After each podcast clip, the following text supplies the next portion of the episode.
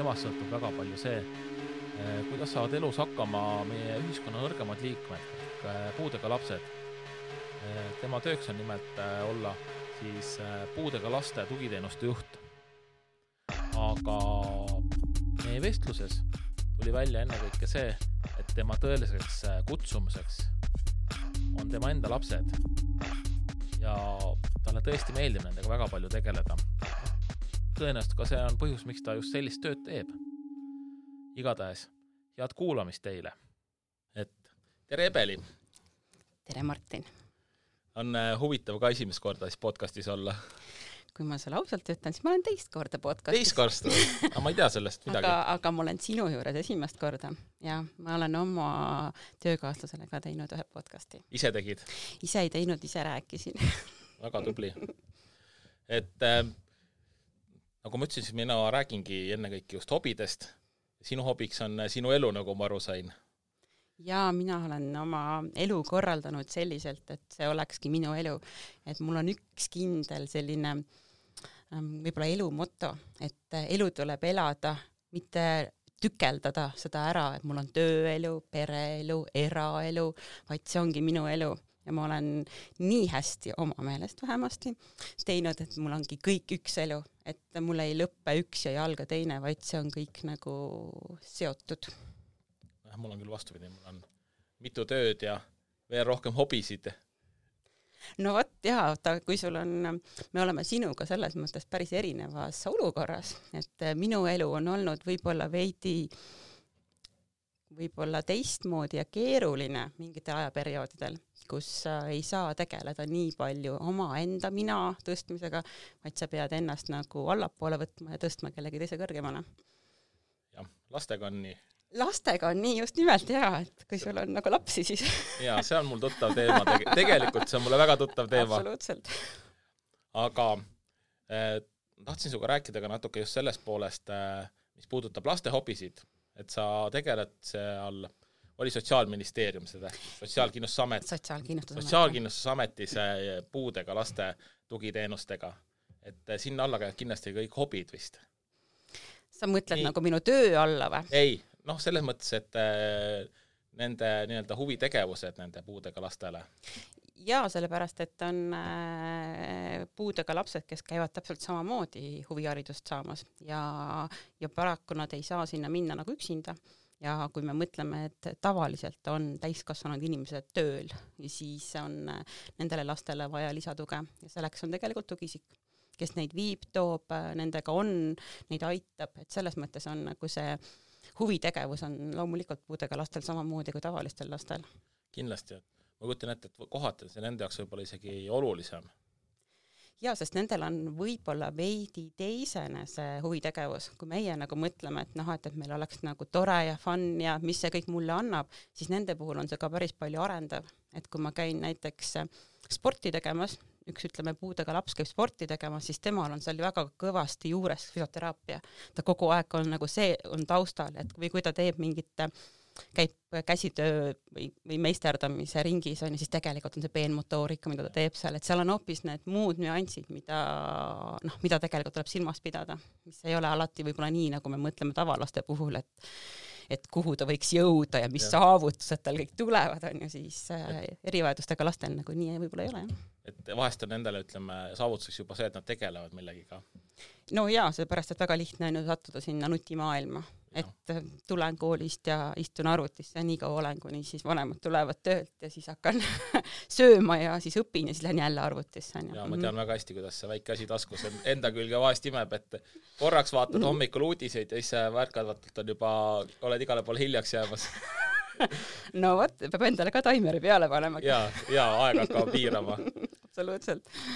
väga äge. et eh, ma just ennem rääkisin hiljuti Margus Leokesega, kes on äh, psühhiaater ja siis ta ütles, et äh, ta tegeleb ka samamoodi tegelikult just igast äh, ütleme, et väga palju igaste teraapiatega seal mm. -hmm.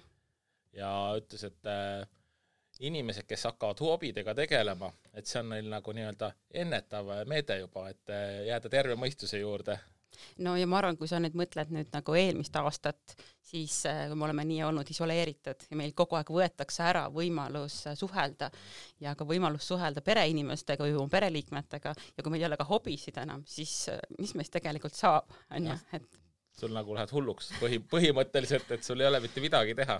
Jaa, sest tegelikult nüüd on koolivaheaeg juba mõnda aega kestnud ja näiteks minu enda lapsed on ka, nad tunnevad, et neil on nii igav sellepärast et nad ei, isegi ei jaksa enam arvutis olla nii palju, kui nad võiksid ja tahaksid või noh, piiramatult, et, et tuleb see hetk, kus tahaks kas õue minna, aga seal on ka kole ja märg. et siis ongi see, et kuidas sa nagu tegeled oma lastega, et nendel ei oleks nagu igav, onju. noh, kui on kõik kinni pandud. et noh, kelle roll see siis on? okei M-Ace'i roll. M-Ace'i roll ikka absoluutselt, noh. et sisustada vaba aega lastel.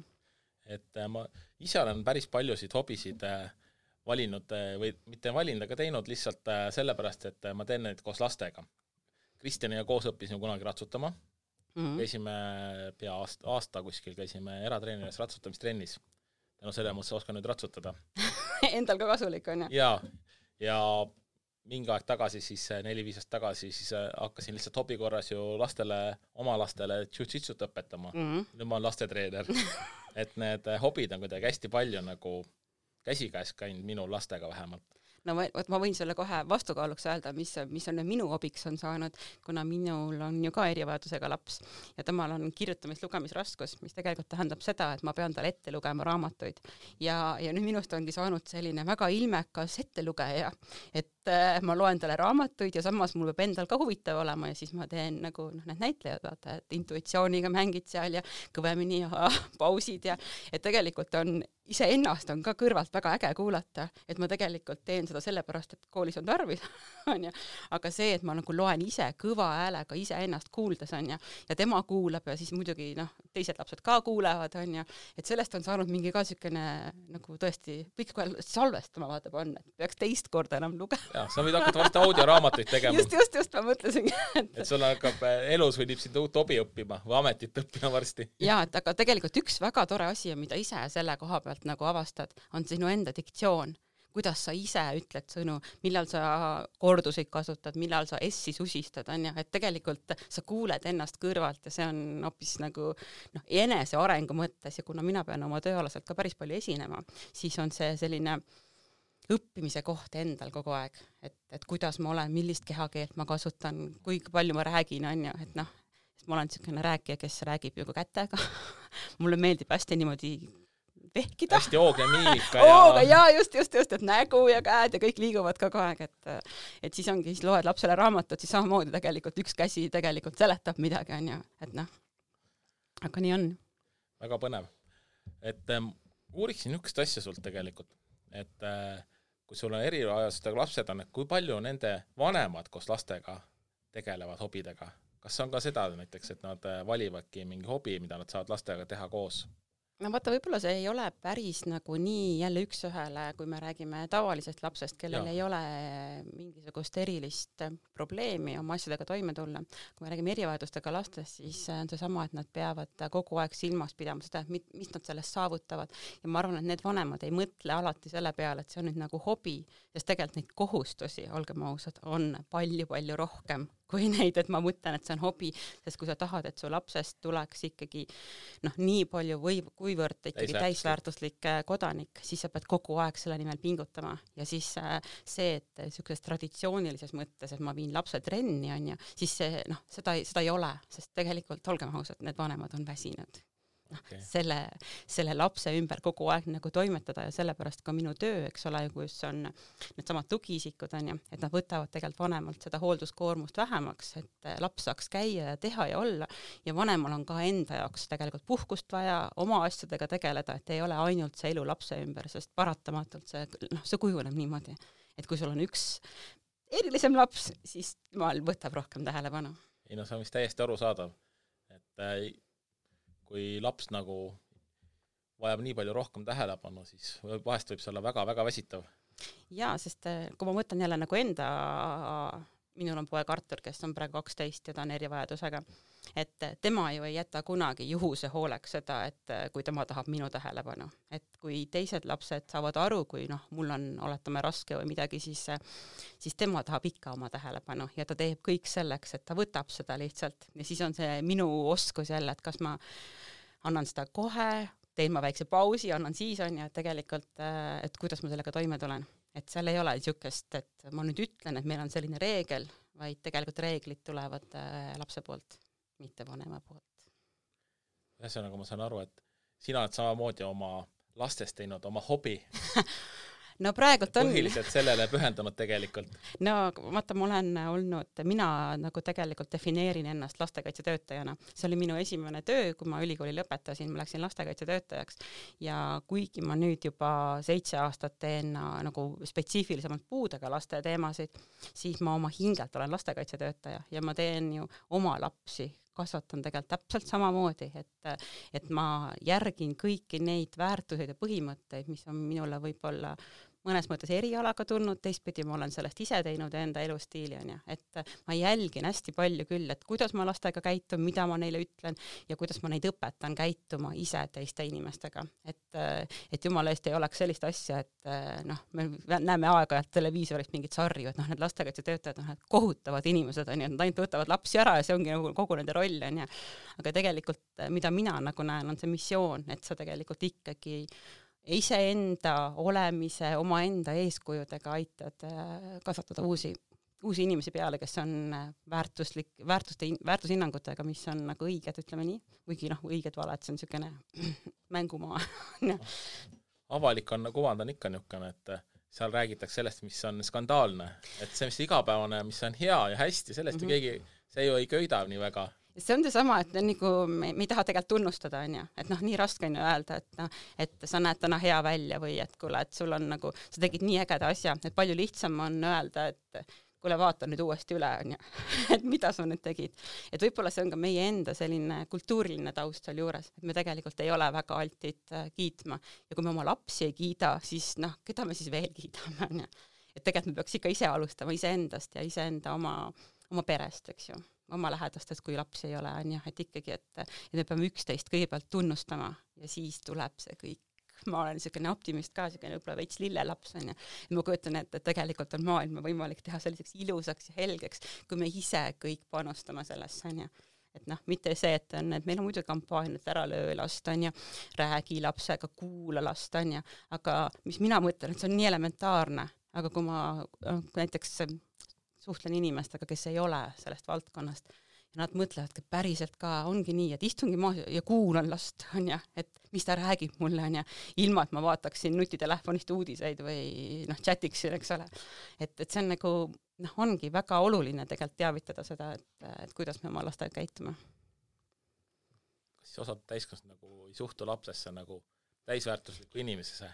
No vaata selle, kui me nüüd räägime täna ka näiteks hobidest, on ju, et sina oled hästi selline mitmekülgne, sa teed igasuguseid huvitavaid asju, on ju, kaasad oma lapsi, et äh, on ju ka neid peresid, kus vanemad soovivad laste kaudu teostada iseennast, on ju, mis neil on kunagi tegemata jäänud. ja siis nendele lastele antakse nagu selline ampluaa ette, et noh, ütleme muusika ja laulmine ja sport ja kõik peab olema nagu ühildatud aga noh, kui mõtled sina enda peale, mina enda peale, et siis mõtled, et ma ei, ma ei tea, ma ei ole muusikas andekas, eks ole, ma võin joosta küll, onju, aga noh, ja ma ei saa kõiki asju hästi teha, et need vanemad ikkagi pukivad üle oma lapsed nende asjadega, et noh, et siis öelda, et noh, mul on nagu nii äge. ja mis juhtub tegelikult lastega? Nad on depressioonis. põlevad läbi juba. jaa, just, me, me tegelikult omaenda lapsi, me ise ei taha olla selles rattas kogu aeg, aga me lastele nagu noh, umbes nii, et sa oled noor ja sa kõike praegult veel võtad hästi külge, õige ja nüüd on hea hetk ja nüüd peab keeli õppima, kõik, kõik, kõik asjad ära. aga noh, tegelikult noh, ma ise ei taha niimoodi elada, et minu eest on kõik ära organiseeritud ja siis ma pean ütlema veel ka, et jah, mulle väga meeldib, onju. noh, seepärast, et ema-isa maksavad selle kõige eest, et, et selles mõttes, et aga tegelikult see laps üksinda olles, et kui paljud need vanemad küsivad päriselt, et noh, mida sa tunned, mida sa mõtled, onju, et kas sa jaksad et noh, et äkki me ei tee mingeid asju, et, et sulle tekibki sellist vaba aega, nagu öeldakse, et kõige parem aeg on ikkagi see, kui sa saad lihtsalt molutada, et sa lihtsalt oled, on ju, mõtled oma mõtteid, tegeled oma asjadega, et sul ei ole kogu aeg mingisugune kellaaja pealne värk, et et mina olen küll tahtnud oma lastele niimoodi, et nad ei oleks äh, nagu kogu aeg tegevuses, et noh, et kogu aeg on planeeritud, kuskil on kellaaeg, minek on ju, et lihtsalt kodus olemine ja siis vaata, kui õnnelikud nad on, nad aitavad kodus koristada ja nad toimetavad hoopis mingite muude asjadega, on ju, palju rohkem. mul on kuskilt meelde jäänud, et igavus on väga hea loomingulise tegevuse alge, et kui see on mm -hmm. väga igav lapsel, siis ta mõtleb midagi head välja mm. -hmm.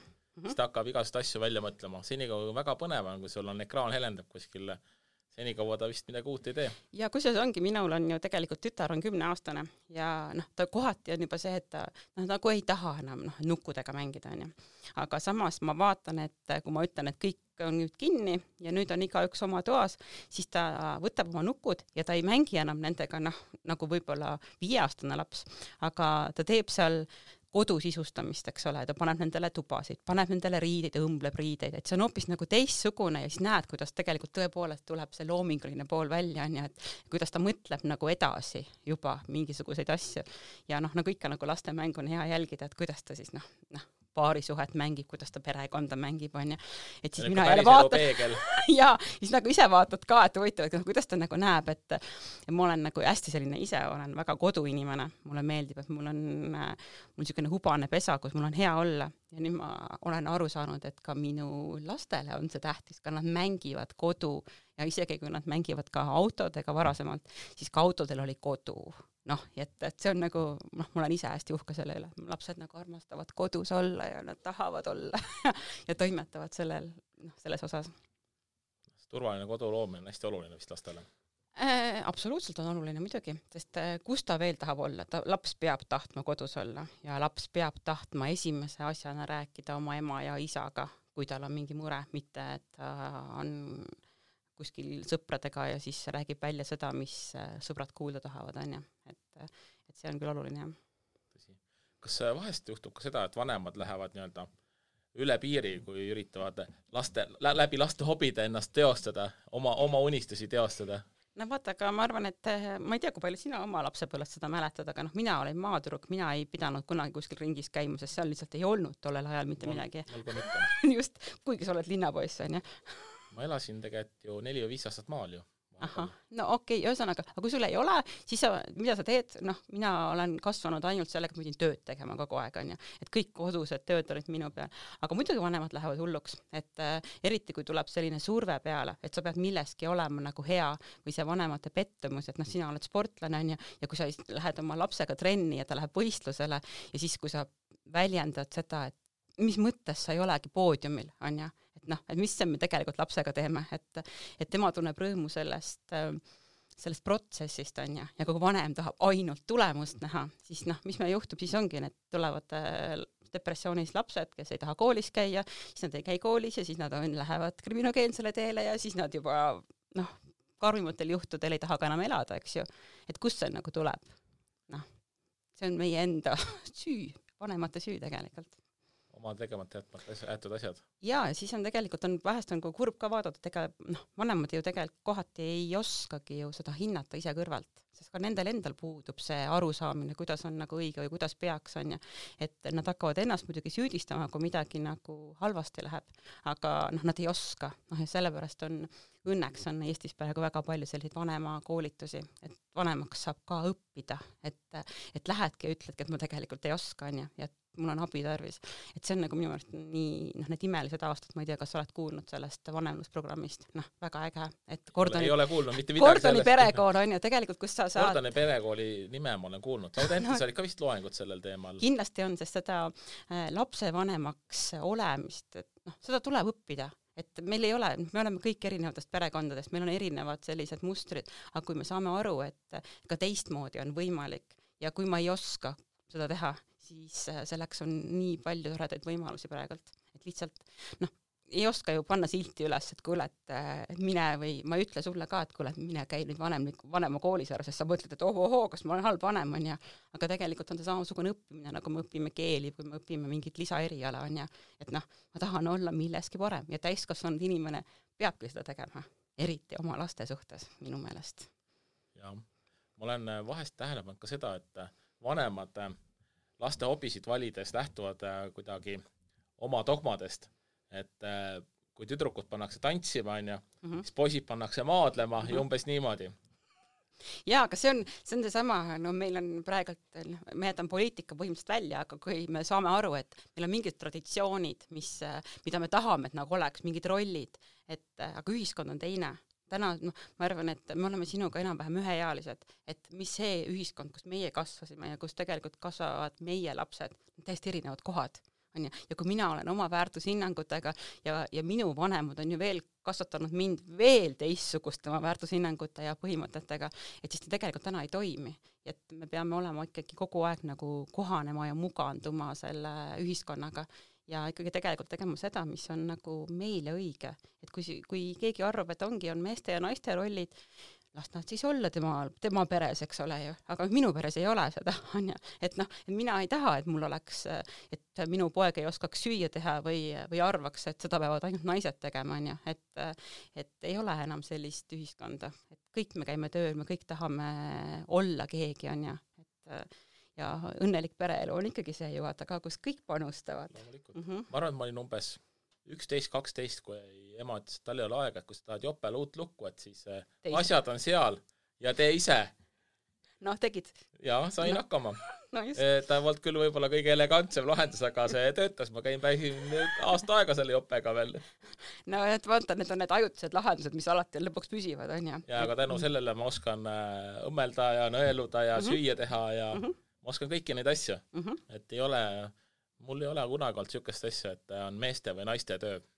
jah, vaata, aga see ongi see, et tuleb sinu enda perekonnast, eks ole, ja kuidas sind on kasvatatud ja sina, ma arvan, teed oma poistele sedasama, et ei hoia nagu eemal sellest, et et ootame, kuni nüüd äh, tuleb emme ja koristab ära, et las nüüd meie oleme nüüd nagu jõle chill'id siin onju, sest me oleme mehed ja noh, mehed ei tee niisuguseid asju et, äh, et seda muidugi, aga see on niisugune järjepidev töö. Ja kui me räägime jällegi, tuleme tagasi selle meie algteema juurde, hobide juurde, eks ju, et kus, kui palju peab kellelgi hobisid olema, siis no alustame ikkagi jälle, tuleme tagasi sinna koju, on ju, et, et kuidas me siin oma kodus toimetame, ka see peab olema üks osa kõigist sellest tegevustest, et me koristame, me teeme süüa, me peseme pesu, on ju, ja seda peavad oskama kõik teha, mitte ainult no need on nii-öelda baastegevused jaa, aga vaata, kui palju on tänapäeval ikkagi neid siidikäppasid, vabandust, kes ei oska, kes ei oska pesumasinat ka tööle panna on ju, või on siiamaani, noh, uus trend on ikkagi see, et eh, eriti Tallinna inimeste puhul, et ma elan kodus nii kaua, kuni ma siis noh, olen kolmkümmend viis on ju, et noh, hea mugav on ja seal on eh, noh, nii kurb, kui seal on need emad on seal kodus on ju,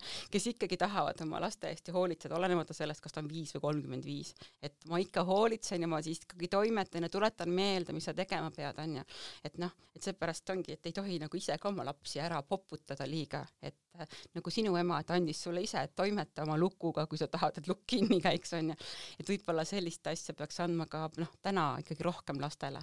et tõesti, kui me sisustame aja ära, et nüüd sa käid trennis ja nüüd sa käid seda teed ja nüüd on õpid ja kõik, kõik, kõik onju, mis nagu väljapoole paistab ja sisemiselt on keegi noh, enamasti on see kahjuks ema, kes on siis tegelikult frustreeritud seal kodus kõigest sellest, et tema peab kõike koristama, tegema ja olema, onju, aga noh, aga noh, see on see, et eh, kus on võimalik tõmmata see piir, et eh, lapse hobi on ka see, et ta aitab kodu koristada, mitte ainult oma tuba, onju, vaid, vaid rohkem on vaja toimetada. et noh, vaata, meie oleme mõlemad õnnelikud, meil on oma aed, onju, et noh, aias on ju, noh, seal on ikka päris palju tööd lastel, kes niidab, kes rohib, eks ole ju, kes lõikab ääri, onju, kes pühib, et tegelikult on võimalik panna lapsi nagu tööle. noh, päris korteris seda rõõmu ei ole, et no, pühid oma kakskümmend ruutmeetrit põrandat puhtaks ja valmis. Jaa, aga no aga ka seda tuleb teha, noh, et see ei ole ka jälle ühe inimese äh, teema, on ju, et noh, et kui me võtame lastelt võib-olla ühe viiulitunni vähemaks ja tänu sellele ta võib-olla kodus rohkem toimetab, siis äh, tuleb palju toredam inimene ja palju toredam abikaasa kunagi mõnele mehele, mõnele naisele, et äh, noh, ja seda me tegelikult päris palju unustame ära, ma ise ka unustan ära seda. mulle, sest mulle on niisugune korraarmastaja, mulle meeldib, et kõik on alati korras ja siis, kui jälle ei ole nii, nagu mina tahan, on ju, siis ma teen ikka üle, aga ma kogu aeg tuletan teadlikult endale meelde, et äh, ei, mina ei torgi, et noh, see, see on minu probleem, et minul on sellised vajadused, et minul peab olema kõik korras, aga nendel ei ole sellist vajadust, aga ainukene asi, kui nad on minu lapsed, siis mul on võimalik neid suunata kogu aeg. Järjest, hakkame jälle otsast peale, onju, et noh, et kus see on. Ja mul ei ole vaja, onju, noh, siis vahepeal käib mõni pauk ka uksega kinni, aga no järgmine kord jälle, onju et aga ma mõtlen, see on niisugune pidev töö, et noh, et see lapsevanemaks olemine ongi selline see peabki olema sinu elu, et sa ei tõmba kunagi nagu juhet välja või ei võta puhkust sellest, et ma noh, ma arvan, et sina oled vahest väsinud olemast isa, mina olen väsinud olemast ema. noh, tahaks nagu olla lihtsalt mina, on ju, lihtsalt ilust alla ja jaa, loomulikult on ju, et noh, tahaks tšillida ringi, on ju, ja tunda ka seda, et oh, ma olen äh, vaba ja rõõmus, on ju. aga siis sa lähed ikkagi sinna, et sa võtad selle paar hetke enda jaoks, aga siis sa lõpuks oled ikkagi, oled sina isa ja mina olen ema, on ju no.. jah, see on nagu üks osa elust, sellest nagu päris ei pääse kunagi. jaa, et sellest ongi see. see jääb nagu alati sinuga. jaa, ja see ongi sinu, see peabki olema sinu hobi. et kui sa ei armasta oma lapsi, kui sa ei armasta seda kooslust, siis eh, noh, siis on see, on väga halvasti, ütleme nii. et, et tegelikult sa rikud ära oma laste elu ja võib-olla ka enda oma, sellepärast et sa ei teed midagi, mida sa ei naudi. et siis nagu sina ütlesid alguses, et sa teed oma poistega koos väga palju asju, onju. noh, see ongi see, et sa ise saad sellest oma osa ja sinu lapsed saavad sellest oma osa ja see on lisaks veel, sa oled äh, lapsevanemana nagu väga äge, onju. noh. ma väga loodan, ma olen äge no muidugi. võib-olla nad lihtsalt ei julge muidugi öelda, et ma õudselt surun neid, aga ma seda ei usu ka päriselt ei no vaata, niikaua kui lapsed sinuga ikkagi räägivad ja on sinuga sõbralikud, onju, ja, ja usaldavad sind, siis äh, ilmselt sa ei suru neid piisavalt. kui hakkab juba see piisavalt, piisavalt. või, või liiga palju äkki. või liiga palju, jaa, ma ei teagi, vaata, ma ei ole no vaata näinud kõrvalt, kuidas sa oma poistega võistlustel või kuskil oled, et äh, kui palju sa neid äh, kannustad ja kui palju sa neid innustad, onju ma arvan, et mõistlikkuse piirides, kindlasti mitte, ma olen näinud väga palju niisugused võistlustel just, äh, ma seal jiu-jitsu võistlustel on väga palju, ma olen näinud isasid ennekõike just isasid, et kui la-, poiss kaotab matši, tal on nagunii pisarad silmas ja siis ta saab veel kõvasti sõimata, et miks sa ei teinud seda, mis ma sul käskisin teha ja miks sa ei võitnud, kui ma ütlesin, et sa pead võitma mm. -hmm. ja seda on päris nagu valus vaadata kohati. toome, toome kohe selle teise paralleeli, et meil on nagu hästi lihtne, okei okay,, et see on nagu võistlustel on ju, koolis on samamoodi ja kui me tegelikult surume kogu aeg lapsi mingisugustele mingeid hindeid saama, aga paneme nüüd ennast sinna rolli, et, et me oleme töö juures ja meil on äh, kolleeg või ülemus, kes iganes, siis ta kogu aeg ütleb sulle, kuidas sa pead käituma, onju, kui kaua me jaksame seda tööd teha. Noh, mina arvan, et mina, mina läheks kohe ära sest äh, mina olen hästi isepäine ja mind, äh, mind ei saa juhtida. et ma juhin ennast ise ja kui keegi hakkab mind juhtima, siis ma lähen errorisse ja siis on kõik. et kui me mõtleme, et lastel on täpselt sama asi ju, et noh, me ei taha ju neile kogu aeg äh, öelda, et nii on õige ja nii on vale, on ju, me anname väärtushinnangut, see on teine asi, aga kui see tuleb kogu aeg, et ma ju ütlesin sulle, on ju, no halloo, noh tõesti et tore oli, et sa mulle ütlesid, on ju, aga noh. ma arvan, et äh oma töö järgi ma ütleks küll, et on täiesti väga raske niimoodi, et kaheksa tundi päevas nagu õppida niimoodi, et sul kõik on väga hästi no,. mina, mina kindlasti ei suuda oma tööd teha nii, et mul on kaheksa tundi järjest ideaalselt äh, maksimumi peal ei. pingutan ei, see, see on nagu ongi see, et kuidas me, me ju ise ka oleme tugevad, noh, sina oled, ütleme, spordis väga tugev, onju. noh, võib-olla mina, võib-olla ma loen, võib-olla ma olen psühholoogias, võib-olla mul on sellised äh, mingisugused pehmemad väärtused on võib-olla mul nagu tugevamad ja ma päriselt olen väga rumal matemaatikas, ma ei suuda, ma ei saa aru ja mind, mind ei huvita ka need numbrid, aga ja kui minu käest nõutakse, et ma pean olema sama hea ka reaalainetes, siis noh, ma ei ole. Nii ongi, onju, aga me tegelikult laste puhul me ikkagi ju päris palju tahame, et noh, ja oleme hästi uhked, et mu lapsel on kõik viied. noh, tegelikult kas saab ikka päriselt ka niimoodi, et nagu palju, palju on tegelikult seal taga nagu seda, et, et see laps äh, teeb seda sellepärast, et kellelegi meeldida, onju. sellepärast ta peab. ta peab, just. et minu meelest on, mõnikord on kolme saamiseks nagu palju lõbusam, sellepärast et sa oled isegi aru saanud, mis sa teed, onju. et äh, mingeid seoseid loonud, et mulle hästi meeldis see Urmas Vaino saade, see Maailma kõige targem rahvas, kus tegelikult õpetati see oli see kooli katset-, nii-öelda koolis katsetamine, õpetamismeetodi katsetamine. et kuidas me loome seoseid, onju, et äh, mina vaatasin seda kohustuslikus korras koos oma lastega ja ütlesin ka, et kas te suudate alati nagu mõelda, et kuna vaata, mul on kümneaastane, kaheteistaastane ja kuueteistaastane, et siis, et kas te suudate nagu ka mõelda nii, nagu nad on, aga koolis ei räägita sellest ju noh, et noh, et loo seoseid no.. kuidas, kuidas mõelda? jah, et kuidas nagu mõelda, on ju, et noh, et, et siis ongi see, et jällegi noh, nüüd on see distantsõpe ka, sa saad aru kodus, kui, kui äge õpetaja sa oled, on ju siis sellest saad kõiki neid oma oskusi või ka mitteoskusi siis rakendada oma laste õpetamise peal, on ju. Et see on nagu selline noh, mitte et ma oleks nagu väga tahaks seda, et aga ma saan aru, et kui ma teen seda, see on hasart, sa hakkad sellega toimetama, onju, aga lihtsalt kui seda oma tööd ei oleks omal ajal onju, ja mul olekski aega ainult oma lapsi õpetada, et, et tegelikult äh, mingisugune õpetaja oskus või tee tuleb sealt ikkagi juurde. ma arvan, et kõikidel, ma arvan, et sul samamoodi distantsõppe ajal, kui lapsed on kodus, sa saad aru, et sa peadki olema õpetaja, onju. jaa, see ei ole üldse kerge jaa, aga vaata, see ongi see, et kui sa ise lood enda jaoks peas selgeks, et kuidas sa seda teed, siis on see lihtsam onju, aga noh, ütleme, et minu, ma ka, kui ühes koolis on kirjalik äh, korrutamine ja jagamine ühe loogikaga, teises koolis on teise loogikaga, mina pean mõlemat õpetama, siis on see, see on kas see on koolide kohta ka erinev? no mul, mul, mul on iga laps erinevas koolis, igaüks õpib eri moodi, noh. mulle jäi mulje, et äh, lihtsalt, et äh, see, mis mina kunagi õppisin, et see lihtsalt on väga vananenud metoodika ja et me teeme selle protsendi ristkorrutisega, eks ole ju kuigi ja. ma tean oma peest alati, ma teen siiamaani, võtan protsendi ristkorrutisega, seepärast et see on kõige lollikindlam, onju. et äh, kui ma peast pean tegema, et aga noh, väga palju me enam ei tee peast ju, noh. me korrutame, liidame, jagame, aga noh, väga palju asju me ikkagi kasutame oma tarku abimehi. loomulikult no sest ei ole hullu ka, ma arvan ei, aga ka minu meelest oskus nagu tehnoloogias toime tulla on ka oskus, sellepärast et, et seda tuleb ka õppida et, et osata Exceli tabelit tunned, jah?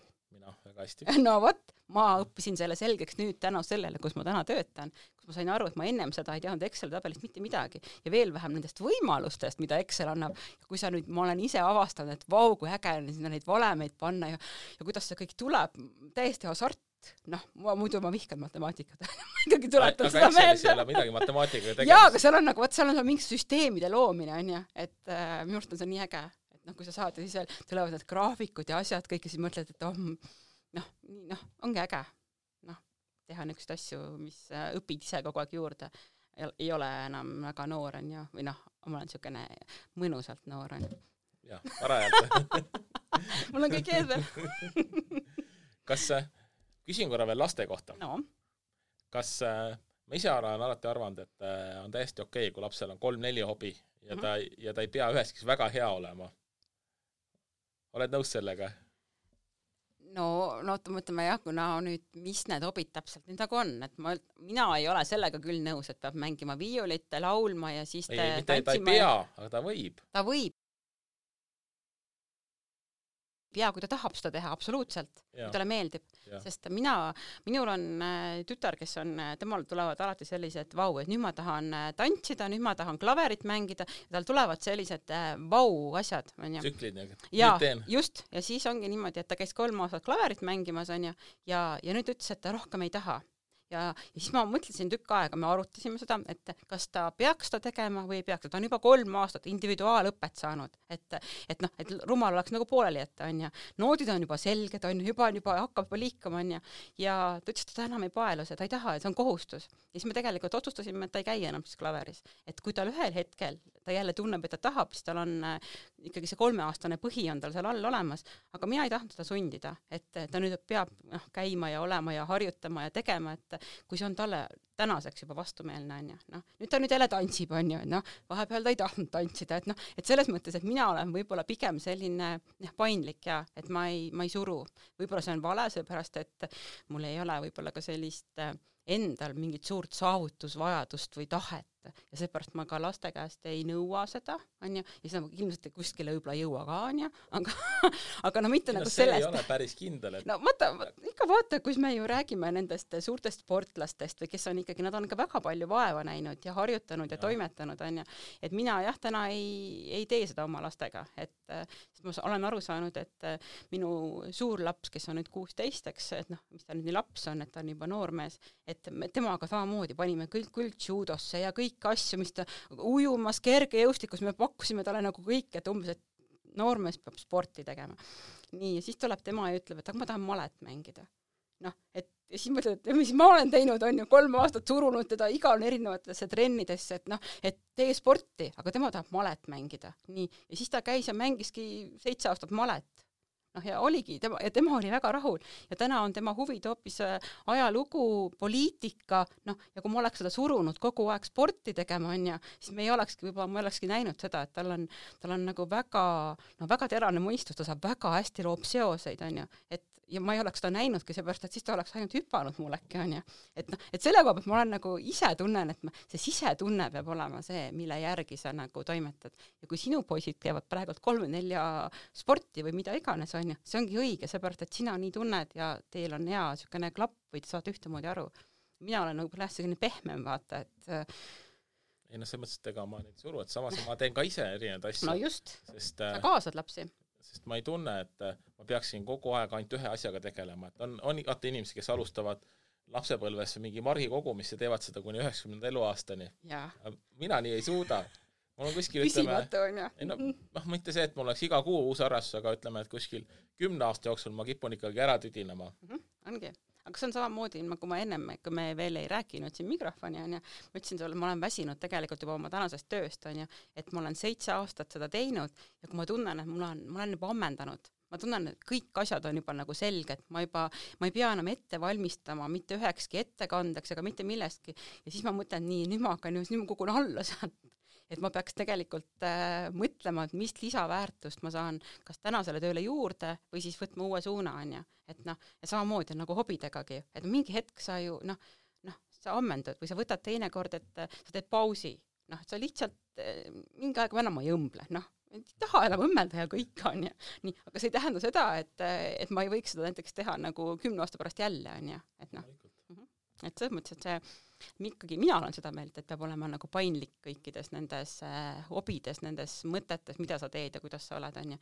ja peab sobima sinu elukorraldusega, et et kui sul ikkagi pead nagu pingutama selleks, et noh, et mingit hobi hoida, eks ole ju, et see on nagu juba pingutus, on ju, et siis noh, see ei ole enam nauding, vaata, siis see elu nagu noh, ongi selline, et kohustustest koosneb.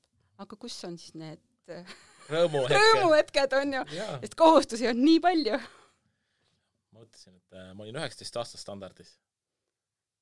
okei okay,, ma olin viisteist aastat Nõmmel lastekaitse nagu ikka pikk, väga pikk aeg. ja ongi, aga noh, vaata, naistel on üks hea eelis, et nad saavad pause teha sellises äh, noores eas, et nad ei ja. pea olema viisteist aastat järjest tööl, onju et, et vahepeal on võimalus äh, olla kodus.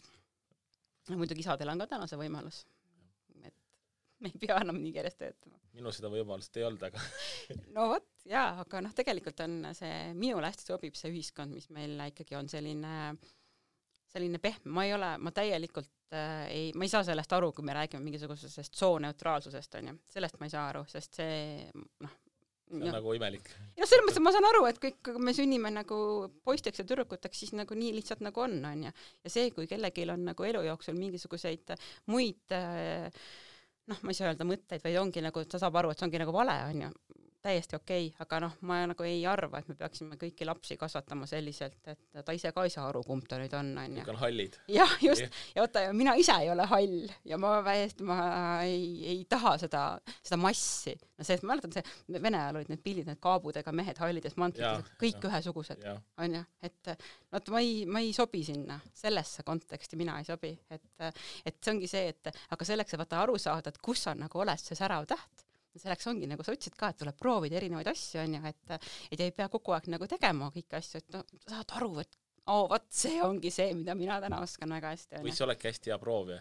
jaa, et kogu aeg katsetad, on ju, ja siis kogu aeg, aga see on niisugune sutsimine jälle, et noh, see, kui sa selle CV-sse kirjutad, siis noh, mina tavaliselt tööle ei võta neid, kellel on väga palju tagant jaa, et tavaliselt jah, siis minu juurde sa tööle ei saa kui sa niimoodi sutsid ei mul tööga jah, tööga nii suur susija ka ei ole, et mu susimised kipuvad ikkagi lihtsalt kolmest viie aastani olema.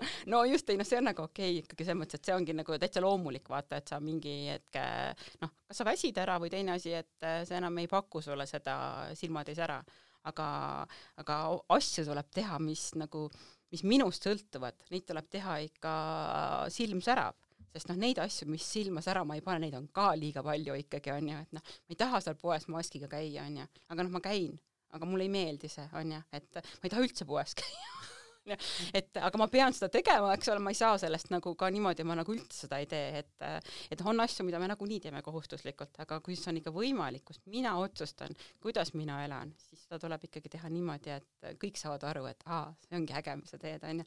see ongi äge, kuidas sa elad. Tavaliselt need asjad, mis sulle meeldivad, tulevadki paremini välja. vähemalt enda arust jaa, ega selles mõttes, et ega mm, no ma arvan, et niimoodi nagu mina olen koperdanud ja komistanud, oled sina ka ikka koperdanud ja komistanud.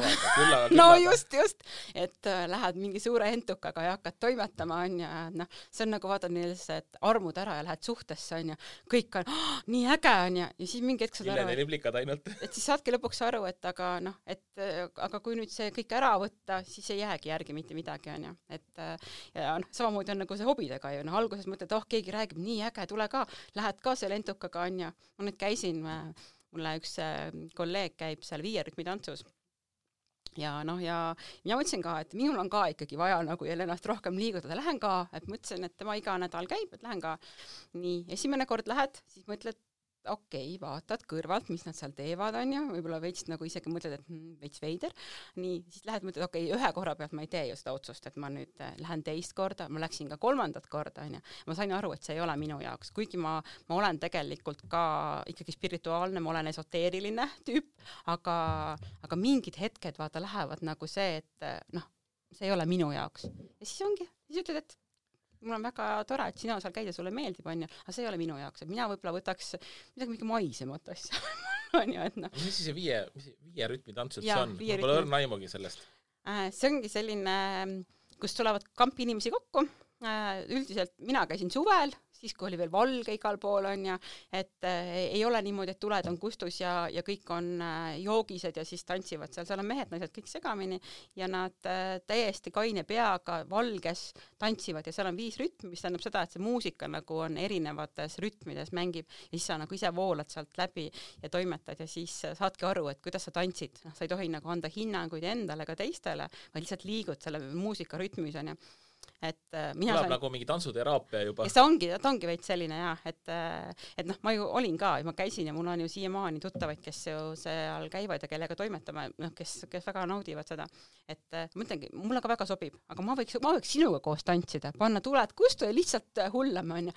aga võib-olla see natukene seda on liiga palju zenni sinna juurde vaata, siis ma, ma ei taha pärast tunnetest rääkima hakata onju, et noh, mul on nagu noh, noh, see on võib-olla minu jaoks liiga palju, et, et ma avanen küll äh, inimeste ees, aga ma teen seda väga valitud mina ei taha kõigile rääkida, mida ma tunnen, kuidas ma, mis emotsioonid mul tekivad, on ju, või mida ma nutan või mida ma naeran, et ju, et noh, et seda teavad minu asjadest ikka väga-väga vähesed. ja see võib-olla ongi see minu plokk, et siis ma saan aru, ma olen ikka väga eestlane, et et ma, päris, päris eestlane et.... ma hoian ikka seda oma, seda, seda nagu turvatsooni, et, et see on nagu, see on nagu mina ja seda mina ei jaga kõigile, on ju, et seda ma väga valitutele jagan, et aga noh, see ei tähenda seda, mulle tantsida hullult meeldib, et me oleme sõbrannadega siin ülikooli ajal ikka noh, no ükski kolmapäev ei läinud ilma meieta mööda, onju, me käisime kõikidel pidudel, et, et see tantsimine on nagu ikkagi siuke eneseväljendus, mis on noh, siiamaani ju, noh, me ka kodus, ma isegi võin sulle ausalt öelda, sa, me elame ühel tänaval, aga ma arvan, et sa ei vaata mulle nii palju aknasse, aga ma ei näe su aknaid, sa ei näe mu aknaid. päris mitu maja vahel et, et tegelikult äh, me kodus ka tantsime, me lastega tantsime ja mul on äh, minu enda Arturi erivajadusega laps, temale väga meeldib muusika ja tema paneks selle põhja niimoodi, et meil on ikkagi naabrid ka aeg-ajalt koputanud, et liiga, bass on liiga põhjas, et aga, aga see on nagu, see on nii vabastav tegelikult, et noh, et kui me paneme klapid pähe ja hüppame, siis see on ainult mütake, mütake, mütake onju. et, et selline muusikaga lõdvestumine on küll nagu noh, ütleme noh, minule hästi-hästi oluline ma ei ole veel leidnud seda, seda kohta, kus ma nagu päriselt nagu noh, tahaksin tantsida või noh, ma ei tea veel, mis see võiks olla, aga ma ootan, et see aeg mööda läheb, kui meil on jälle piirid avatud ja ma võin inimestega suhelda vabalt, et siis siis ma kindlasti jälle teen seda. arvad, tantsimist peab mingi muu riigi otsima? ei, ma võin, ma ei saa, ma ei saa isegi klubisse minna praegult, vaata ei, niisama, niisama küsis. et noh, et ma mõtlen piirid avatud, et ma tahan ka oma kodutänavast võib-olla väljas käia, onju, et noh, et aga noh, õnneks on mul nagu toredaid naabreid, vaata, kellega sa siis võtan sinuga tantsima. jaa, loomulikult, hea meelega. no vot, sul tuleb sünnipäev ja siis võtame veel naabrid juurde ja teeme peo. jah, see on hea plaan. mustmaskipeo. Noh, jah, ma ei tea, kas praegu kõik need äh, nii suure hooga veel lisaks maske tahavad panna, aga aga noh, see on niisugune tõlgendamise küsimus.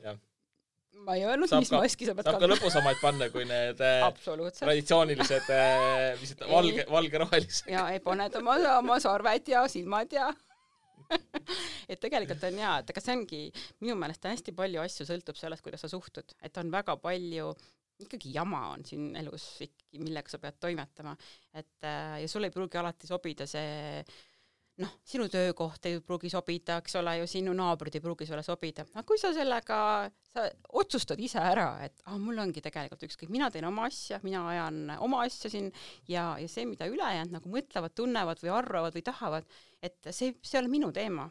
Ja tead, kui lihtne on niimoodi elada, et sa ei muretse kogu aeg selle pärast, et ma peaks kuskile olema, sa pead välja võitlema selle õiguse olla nii, nagu sa tahad. Ja kui sa oled nii palju tugev, et sa saad sellega hakkama, siis on noh, siis ongi tegelikult kõik on nii äge, noh, sa oledki niisugune noh, elad oma elu, sa tunned rõõmu sellest, on ju, ja sa ei muserdu mingisuguste probleemidega, mis ei ole tegelikult sinu probleemid, vaid on kellegi teise probleemid mulle endale jäänud mulje, et tegelikult kuigi me ise arvame, et kõik mõtlevad meist kogu aeg, siis tegelikult on enamusel sellest külast ümberringi jumal ükskõik, mida sa seal oma majas ja aias toimetad. No. ütled sulle hommikul tere ja õhtule head õhtut ja no hea on, kui tere ütlevad. jaa, no okei okay., mõni ei ütle ka, aga ja ülejäänud nad elavad oma murede sees täpselt samamoodi, et tegelikult see on täiesti normaalne. no vaata, et kas või kui oled ju, teed oma tööasju, et jah, me oleme seotud kõik töö juures ka oma mingitel nüanssidel, on ju, aga igaüks tegelikult võitleb ikkagi nagu oma asja eest, et ja kui sa ei suuda enam oma asja eest võidelda, vaid sa teed nagu ka sellist kõiki, siis tegelikult mis siis juhtub? Kaos tuleb, onju, sest mitte midagi enam ei juhtu. et ikkagi tuleb seda ühte asja ajada, et, et kui me siin hobidega rääkisime, et ah, et ah, oleme sellised paindlikud, vaatame, kuidas saab, onju, siis mõnes kohas ikkagi noh, see paindlikkus ei saa olla nagu nii paindlik, onju, et, et ikkagi mingi fookus peab ikkagi olema. noh, kuhu sa nagu liigud või mis sa mõtled. nojah, selles mõttes, et kui sa igas suunas jooksed korraga, et see ei lõpe tavaliselt hästi et.... no ei ole jah, ei ole näinud, et oleks hästi lõppenud paindlikkus on ikkagi ka hobide, valikul ikkagi see, et sa võid need vahetada ja teha mm, -hmm. aga korraga ei saa. kõike korraga ei saa. jaa, et noh, ma samal ajal hüppan keksu ja õmblen, eks ole, et noh, noh, ei juhtu, et ma saa-, mõlemast nagu hea olen, et üks asi ikkagi nagu libastub, et et eks see nii ongi. aga noh, ma ütlengi seda, et, et aru saada, et mis, mismoodi ma ise tahan elada, minu meelest on kõige, kõige tähtsam asi. et ja seda julgeda teha. et mitte nagu oma seal kastis, et et me oleme mõlemad selles mõttes sinuga nagu ebaõnnestunud, eks ole, oma suhetes ütleme niimoodi, et, et mina tulin sealt välja palju tugevamana, ma olen, ma tean väga pal-, ma tean väga hästi, mida ma tahan, kuidas ma tahan, miks ma tahan, onju, et ma tegin sammu, mida tegelikult ei kiideta heaks suures pildis, onju, aga minu enda arengu jaoks oli see nagu ülioluline et ja nüüd ma tunnen, et noh, nüüd on, maailm on nagu lahti, ma olen ise julge, ma ise toimetan, keegi ei ütle mulle enam, kuidas ma pean olema, onju.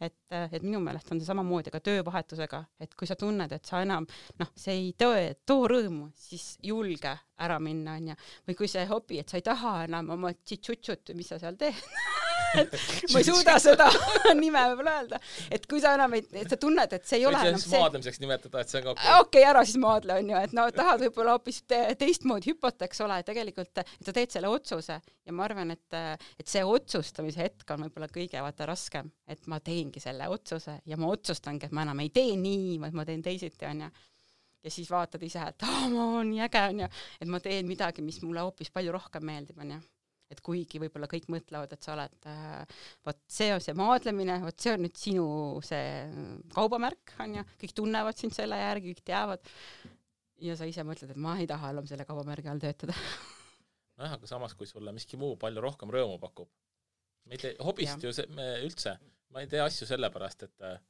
et need meile kurvastaksid, pigem selleks, et meil ikkagi hea oleks, et mm -hmm. me ise ennast hästi tunneksime mm. -hmm. ongi. kui see mulle enam rõõmu ei tee, siis nagu pole ju mõtet ennast punnitada.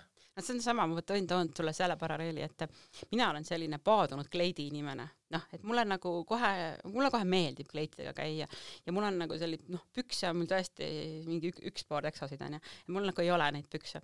Ja, ja kui see ongi see, et see olen mina noh, selline minu outfit ja see olengi mina, et äh, ma tunnen ennast hästi, kui ma noh, niimoodi panen kleidi selga ja olen ilus, onju, ja siis ma võin enesekindel olla. ja samas, kui ma võin, saan sinuga poest kokku ja ma tulen oma teksapükstega sinna, onju, siis ma ei taha sulle otsagi vaadata, siis ma tegelikult tunnen, et äh, noh, noh, ma ei ole nagu see, mis, äh, mis paneks mind särama, onju. et see on, ma tõin riietuse näite, aga see on ju tööga samamoodi, et noh, et kui ma, kui ma jään töötuks, näiteks siis ma, ma ei tahagi tegelikult kellelegi öelda seda, sest see on nagu kuidagi nagu halb, noh, kuidagi endal on nagu halb, isegi see, kui kõik ülejäänud saavad aru, et oh jumal, sellega onju. tegelikult see ei ole ju probleem. see ei ole probleem onju, aga vaata, see mingi hetkel, see on see enda sisetunne ja kui see sinu enda sisetunne on halb, sa kiirgad seda välja, et, et noh, et ükskõik mis, noh, kas on siis tõesti riietus, on see sinu mingi ühiskondlik staatus, mõni inimene saab ainult Mercedesega sõita, ta ei saagi, noh, mina sõidan Kiiaga onju, noh, ta ei suuda selle peale mõeldagi, et ta sõidaks Kiiaga onju, seepärast et noh, see on tema see, see on tema. Staatuse sümbol. just jah, et igaühel on vaata nagu oma asi. Mina olen nagu hästi seda meelt, et kui kellelgi on nagu mingi asi väga oluline, on see siis materiaalne pool, on see siis mingisugune minu enda välimus kas või on ju, või minu töö, siis see peabki nii olema, et noh, et kui see on see, mis paneb silma särama ja mis teeb nagu selle hea tunde, siis nii ongi, noh, ja ükskõik, mis ülejäänud arvavad. et noh, mis, mis autoga sa sõidad või, või, või mis kleiti sa kannad, et noh et see on nagu, see ongi juba nende probleem, on ju, et äh, kui mina tunnen ennast hästi, siis, äh, siis on minu meelest, äh, ma arvan, et sina tunned ka ennast hästi, kui mina ennast hästi tunnen, on ju. loomulikult absoluutselt. ei, ma jäin praegu selle autosõidu peale mõtlema, et ma olen alati eelistanud seda, et pigem maksta koolimakse, et lastel oleks hea haridus mm, -hmm. kui osta endale uut autot. no muidugi, muidugi, sa pead, see auto on, see sõidad kolm aastat ära, siis mul on juba vana see, noh aga no vaata, haridusega ei juhtu see, et noh, mingisugune baas on see, et lõpetasid kunagi üheksakümne viiendal aastal keskkooli, on ju, see siiamaani kehtib. No, et, et ükskõik kui palju sa neid muid haridusi sinna peal, kõik nad kehtivad, nad ei lõpe nagu ära, aga vaata jah, autoga võid vahepeal siin maha kanda neid. noh, seda vari ja, ja ongi kõik. Ja ongi kõik, oli onju, siis mõtled, et oo, okei okay,, kakskümmend tuhat jälle läks onju. noh, noh, las siis läks noh kuule, me oleme varsti tund aega jutustanud juba. oi. jaa. sinuga on väga lõbus. jaa, on küll ma tahaks tegelikult küsida sinult lõppu niisugust asja, et kui sa no. peaksid, tahaksid endale täiesti uue hobi valida, mis asja sa valiksid? mille või? jah ma ütlen sulle ausalt, ma ei ole kunagi elus väga sporti teinud. ei, see sport, hobi ei pea ju sport olema. aga ei, aga sa minu jaoks koguda, on. ei, ma ei taha, ei, ma ei taha koguda. või võid äh, väikseid lukukesi meisterdada kui ma sulle otsa vaatan, siis ma ikkagi, ma pigem olen mõelnud, et ma võiks nagu olla ikkagi kuidagi sportlikum, kuigi ma, ma ei, ma ei, ma ei tegelikult, mul ei armasta väga sporti. tantsimine on täiesti tavaline korralik sport ju aga see on nagu, see on meeleline, vaata, see on nagu teistmoodi, sa saad nagu teistsuguse rahulduse. kui mina peaksin hakkama sinuga nüüd võidu jooksma, siis noh, okei okay,, esimesed päevad ma üldse mulle ei meeldi joosta. ahah, okei okay., maadlema ma kasuga ei tule et, et seal ma ei ole ka tugev, et äh, ja ma olen tegelikult teinud ja ma olen kunagi teinud mitte neid kunstnikerduste käsitöökarpe, aga noh, põhimõtteliselt ma olen ikkagi teinud mingeid siukseid äh, peenemaid äh, kaarte, on ju, et mul on nagu ka ikkagi käinud mingeid käsitöö asju on läbi, kuigi ma ei ole ka väga käsitöö inimene, ma ei ole nagu sellist, et, et sa vaatad mind, et ahah, et et ta on tema, et ei ole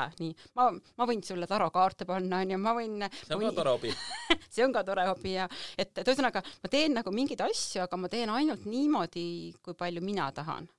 aga mitte sellepärast, et noh. hobis, harrastused ongi selleks, jaa, aga no vaata, see ei ole nagu see, et ma ei, ma ei kuidagi ei eksponeeri ka neid asju. see et... ei olegi vaja mm. -hmm, aga sa ei ole tegelikult küsimusele vastanud. ei ole jah, ma olen ka poliitik jah. jaa, sa kõlad nagu Eesti, üks Eesti tipp-poliitikuid, et sa oled hästi pikalt nüüd rääkinud, sa ei ole öelnud, ma küsisin väga lihtsalt, mis hobi sa tahaksid valida endale. mis hobi ma, jaa, ma, ma võiks mõelda jaa, et ma võiks nagu hakata rohkem sporti tegema, okei okay,, see on niisugune liiga laialivalguv, ma saan aru. aga mis hobi mul võiks nagu olla? Hobis on hästi palju, sa võid minna kirvest viskama ei, või ei. kunsteegeldamine või ma ronima. ma olin eile just äh, meie naabrinaise Maretaga koos ja temal on, temale meeldib väga õmmelda ja, ja kui ta nagu rääkis, et kuidas ta nüüd äh, tegi kardinaid ja värki, siis mõtlesin, et tegelikult äh, mulle ka kunagi väga meeldis õmmelda ja mul on isegi õmblusmasin pööningul, aga peaks selle ka alla tooma, et õmmelda vaata endale selliseid riideid, nagu ma tahan, et ma ei pea nagu käima poes on ju neid ostmas, et, et ma olen nagu mõelnud pigem, et ma võib-olla taaselustaks mõne asja, mida ma ei ole mõnda aega teinud. Sest noh, ega see, kui jätab praegult, et ma ei ole nagu midagi teinud, siis tegelikult mul on mingeid pisikesi sutsakaid on nagu äh, maailm ja ma ikkagi üht-teist oskan, onju, kuigi ma aeg-ajalt tunnen, et ma ikka vist ei olegi nagu, ei oskagi midagi. aga siis äh, tegelikult võib-olla ka jah, taaselustaks mingid sellised käsitöö asjad ja seda oleks vaja ka, ka lastele, et noh, ka nemad oskaksid midagi teha, onju, nööpi õmmelda muidugi ja või või noh, okei okay,, nukurid, et me oskame õmmelda, onju. aga no ühesõnaga jah, võib-olla ma hakkaks õmblema. Oled sa valmis proovima see aasta või? No selleks on vaja õmblusmasin pööningult ära tuua. Sa suudad seda teha kas või täna või? Jaa, suudan küll jaa, et mul on vaja natukene ilmselt äh, mingit meistrimeest, kes selle üle vaataks, et see ikkagi töötab ka kui see ei ole aastaid töötanud. jaa, on küll, et äh, aga nüüd on vaata see ka, et kui mul on, lapsed on suuremad, siis jääb äh, ikkagi rohkem aega enda jaoks, et, äh, et saabki nagu mõelda, et mis mind nagu päriselt huvitab, et, äh, et ei ole see, et nüüd on see hea pandeemia aeg on, kus sa oled saanud nii palju molutada, et, et juba enam ei taha, onju, et juba tõsiselt igav on. Isegi telekat ei jaksa vaadata enam ei jaksa telekat ka vaadata, onju, et, et noh, ongi, et sa võid ju, sa võid nagu lugeda midagi, aga noh, et lõpuni on see, et noh, ma tegelikult ei taha koha peal istuda, ma tunnen, et kuna mu töö on ikkagi arvuti taga, siis ma olen konstantselt, kas noh, üldiselt ma seisan, kui ma tööd teen, et siis ma nagu ei taha enam istuda või seista, et äh, ma tahaks nagu võib-olla liikuda, onju, noh samas kui ma hakkan õmblema, siis ma hakkan jälle istuma, onju. no sa võid ju mitu hobi ka võtta alati. ja ikka võin mitu hobi võtta, jah. Mhm. ja lastega koos teha, nagu sina teed, eks ole ju et ja minu suur laps mine kas või ronimisministeeriumisse ronima, oled sa proovinud seda ei ole see on jumala fun. on või? jah, seal isegi, seal on vaha kukkumine ei ole, see on nii, seal on üks nii paksud matid, et sa võid kukkuda umbes meetri kõrguselt sealt, see on jumala lõbus. okei okay. vaata selle peale ma nüüd küll ei ole mõelnud, et minust võiks mingi ronija saada. see on väga lahe. on jah, okei okay.. mitte, et ma väga hea selles oleks, aga ma vahepeal käisin poistega ronimas. ahah, no ega siis teinekord siis äh, võta mind kaasa, kui sa ronima lähed, siis ma see on hipodroomi taga on see ronimisministeerium, jaa, meie kõrval kohe. okei okay viis minut, kümme minutit jalutamist. no vot, siis saab kohe selle jooksuringi ka ära teha, onju. jaa, muidugi, sörgid kohale ja oi, väga äge. okei okay,, aga see, kuna me nüüd peaaegu naabrid oleme, siis me saame ju koos teha, onju. jah, koos ronima minna koos ronima minna näiteks. ma õpetan sulle õmblemist ja jaa, saan sirgemalt lugud ette õmmelda riietele. no just, meil on tegelikult veel ju veel naabrinaine, kes väga hästi oskab seda teha, nii et. kuule, aga tõmbame äkki siinkohal joone alla. Nonii. väga lahe oli sinuga rääkida no ma arvan, et me võime veel tund aega rääkida. kindlasti, ma ei, ma ei usu, et kõik inimesed on nõus kuulama veel see meie pikka, pikki lobisemisi. just, just. aga okei okay., aitäh sulle ja siis ära unusta, et sa pead hakkama nüüd õmblema ronima aitäh, Martin! okei okay